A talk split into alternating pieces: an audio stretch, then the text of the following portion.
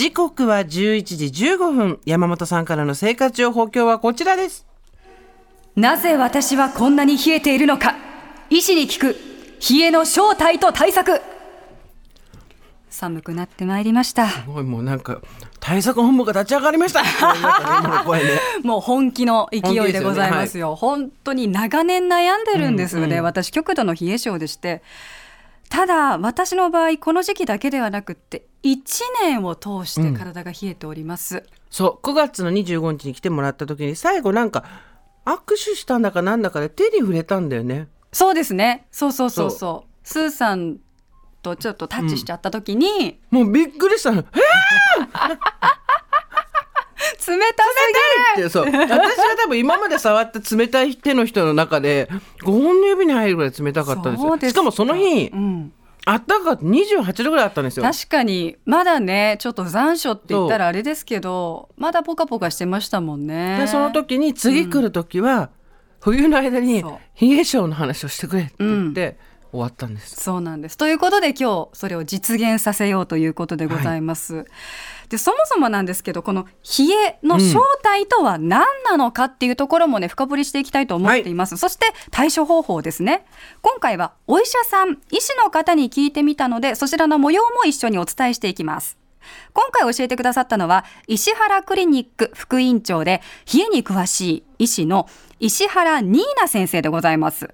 まずは冷え症とは一体何なのか。私の私のようになる人ならない人の違い伺いましたそもそもなんですが冷え症って体がどうなってる状態なんですか？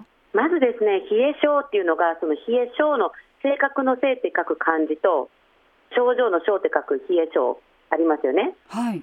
で、この性格の性、冷えるタイプっていうのは、まず平熱が36度未満の低体温であるということ、または36度以上体温があっても手足の冷えを感じる。っていったのが冷え症ですね、性格の性の方。はい。で、今度症状の症だと、冷えることによって低体温であることによって頭痛とか生理痛、むくみとかですね。肩こりこう困る症状が出てくるのを症状が出てくる冷え症になります。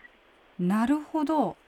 ではその、まあ、36度未満であったりこう手足の冷えを感じるその冷え症になる人このならない人もいるじゃないですか。はい、その違いって何なんでしょう？うん、やっぱりですね私たちの体温の約40%は筋肉が作ってくれてるんですね。はい。なので筋肉量が少ない人とか運動不足が続いている人というのはどうしても熱を作れない作るのが少なくなってしまうので冷え症になってきますこれが一番大きく影響しますねあとはやっぱり食事であったり睡眠ストレスまあ、生活習慣が関わって体温は下がってくるのでただそこの大きい部分を占めるのがやっぱり筋肉量ですかね。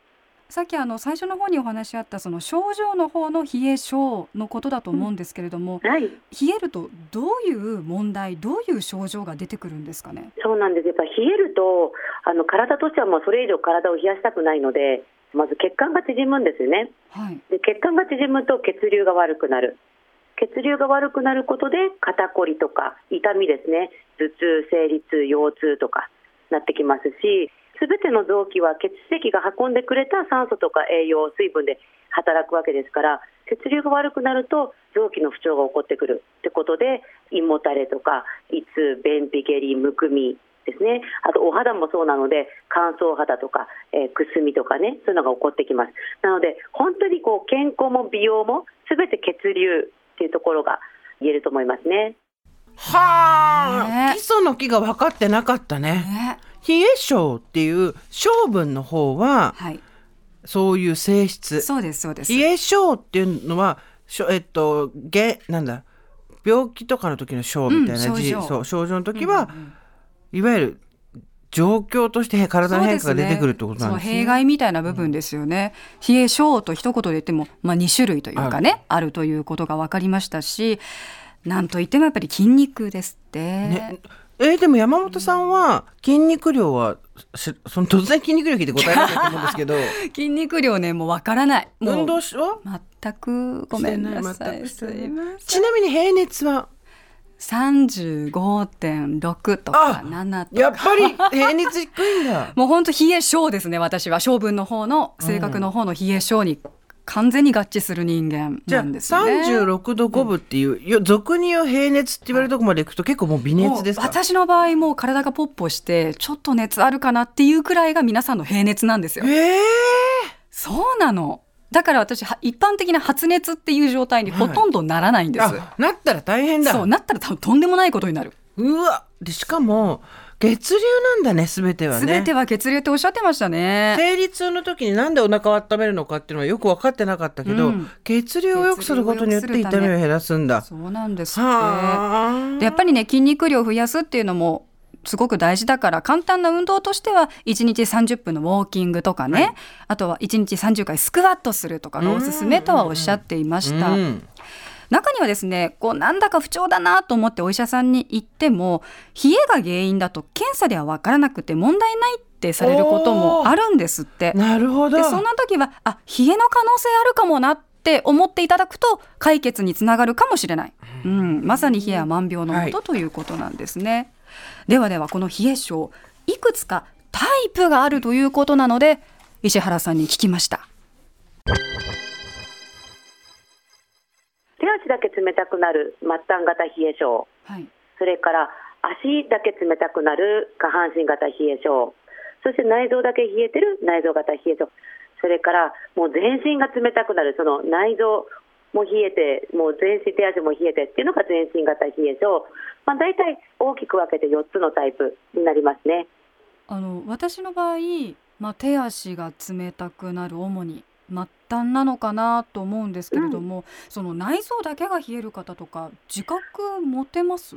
そうなんですよ。だただ内臓のこうなんだろう胃もたれとか胃痛便秘下痢むくみとかなんか手足は別にそんな冷えた感じしないのになんか内臓の不調がある人はやっぱり内臓型冷え性の可能性ありますね。あとは夏だけ一時的に内臓型冷え性になる人います。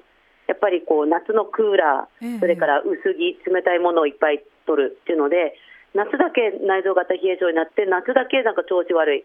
っていう感じの人もいますね、うん。他にも全身型だったりそのうん。下半身型とかっていうのはどういうふうにチェックしたらいいんですか、まあ、全身型は本当にその内臓の冷えもあり、さらに手足の冷えもあり。はい、っていう感じですね。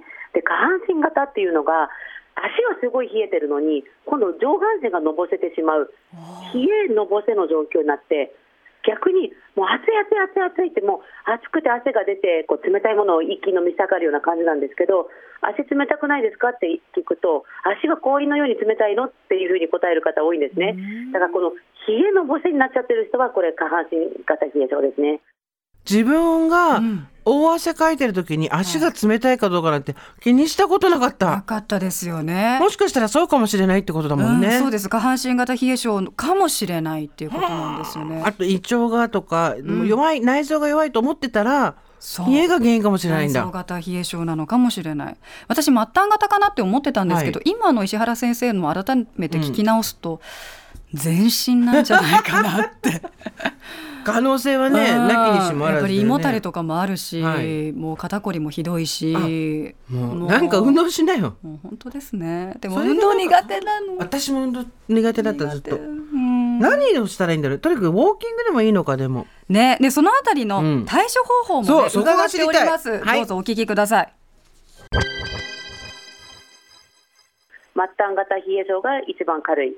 で次に下半身型冷え性で内臓型冷え性で全身冷えるっていうのが一番良くない。でも結局はあの冷えを改善するその方法っていうのはあのみんな同じなんですね。ええで一つはさっきのやっぱり運動筋肉の量を増やすっていうのがやっぱり手っ取り早くこう自分の体で熱を作れる体になるのでちょっと軽い運動を取り入れていくっていうのが一つとあとは必ずお風呂に浸かるっていうこと、まあ、大体41度ぐらいの温度で10分15分入ると汗がプツプツ出てきますよね。はい。この汗がプツプツ出てきたところでも十分です。温まったよって証拠なので。長く入りすぎるのは逆に良くなかったりします？あの若い方とかはねあの大丈夫だと思うんですがあんまりこう高齢になってくると心臓とか血管に負担がかかってしまうのでええちょっと体調を見ながらですね。なるほど。それからあのもう私もいつもやってるんですけどもずーっと24時間腹巻きをする。腹巻き？うん、お腹の中は本当に大切な臓器がいっぱい入ってますし血流も多いところなんですね。さらに全身の免疫細胞の7割が腸に存在してますからお腹を冷やすということは臓器の働きを落とす血流を悪くするということになってしまうので、お腹ってすごく大事なので腹巻きはもうマストですね。うーん。で腹巻きしてる？腹巻きしてます。あしてる。それはいつからしたんですか？これはお話聞いてからなので、はい。2週間ぐらいおうおうですかね。どうよ？んですけどいやこれが思ったよりも効果と言いますか、うん。あって。体感できる？まずそう体感できるんです、寝つきがすごく良くなったんですよ私温まりやすいけれども、うん。冷めやすいんですね、うんうん。だからお風呂入っても寝る時にはもう冷え冷えになってたんですけど、うんうんうん腹巻きは保温力があるのかな、はい。結構このベッドに入ってからもポカポカしててすぐに眠れるようになりましたし、あと私全身の凝りがひどいので、はい。定期的に整体に行くんです、はいはい。で本当に23日前かな久しぶりに整体に行ったら、い、つもお世話になってる整体師の方から首と肩は相変わらずガチガチですと、うんうん。ただ腰、ん。やわやわですって言われたんですよ。おえそれもお多分ね血流良くなったからだと思ーやべえな。うやべえっす。腹巻き腹巻き偉大ですよ。すごいね。そそうんなに効果があるんだ。そうたった2週間でこれくらい体感できるので、ねうん。これもっと続けていったら冷え性改善できるかもなって確かに。思いました。なんか石原先生は体どれぐらい体温あるんだろうね平熱ね。37度あるみたいですよ。平熱ね？がこの温活を常になさってるっていうこともあって、でもな聞いたことある私も。もともとの体質の人もいるけど温活で平熱って上がるっていうのは聞いたことあるわ。らしいですよ。そう。私はまだねその体温の変化までは実感できてないんですけど、あそれ2週間で腹巻きで変わったらびっくりだよ。そうですよね。でもこれからね少しずつ継続していきたいなって思いますし。すごい。そう改めてポイントを押さえますよ、はいはい。運動で筋肉をつける、うん。あとプツプツ汗が出てくるまでお風呂に浸かる、はい。常に腹巻きをする、はい。この3つのことを私も継続していきたいと思うので冷え性に悩んでいる方ぜひ実践してみてください。以上生活情報コーナーでした Thank you.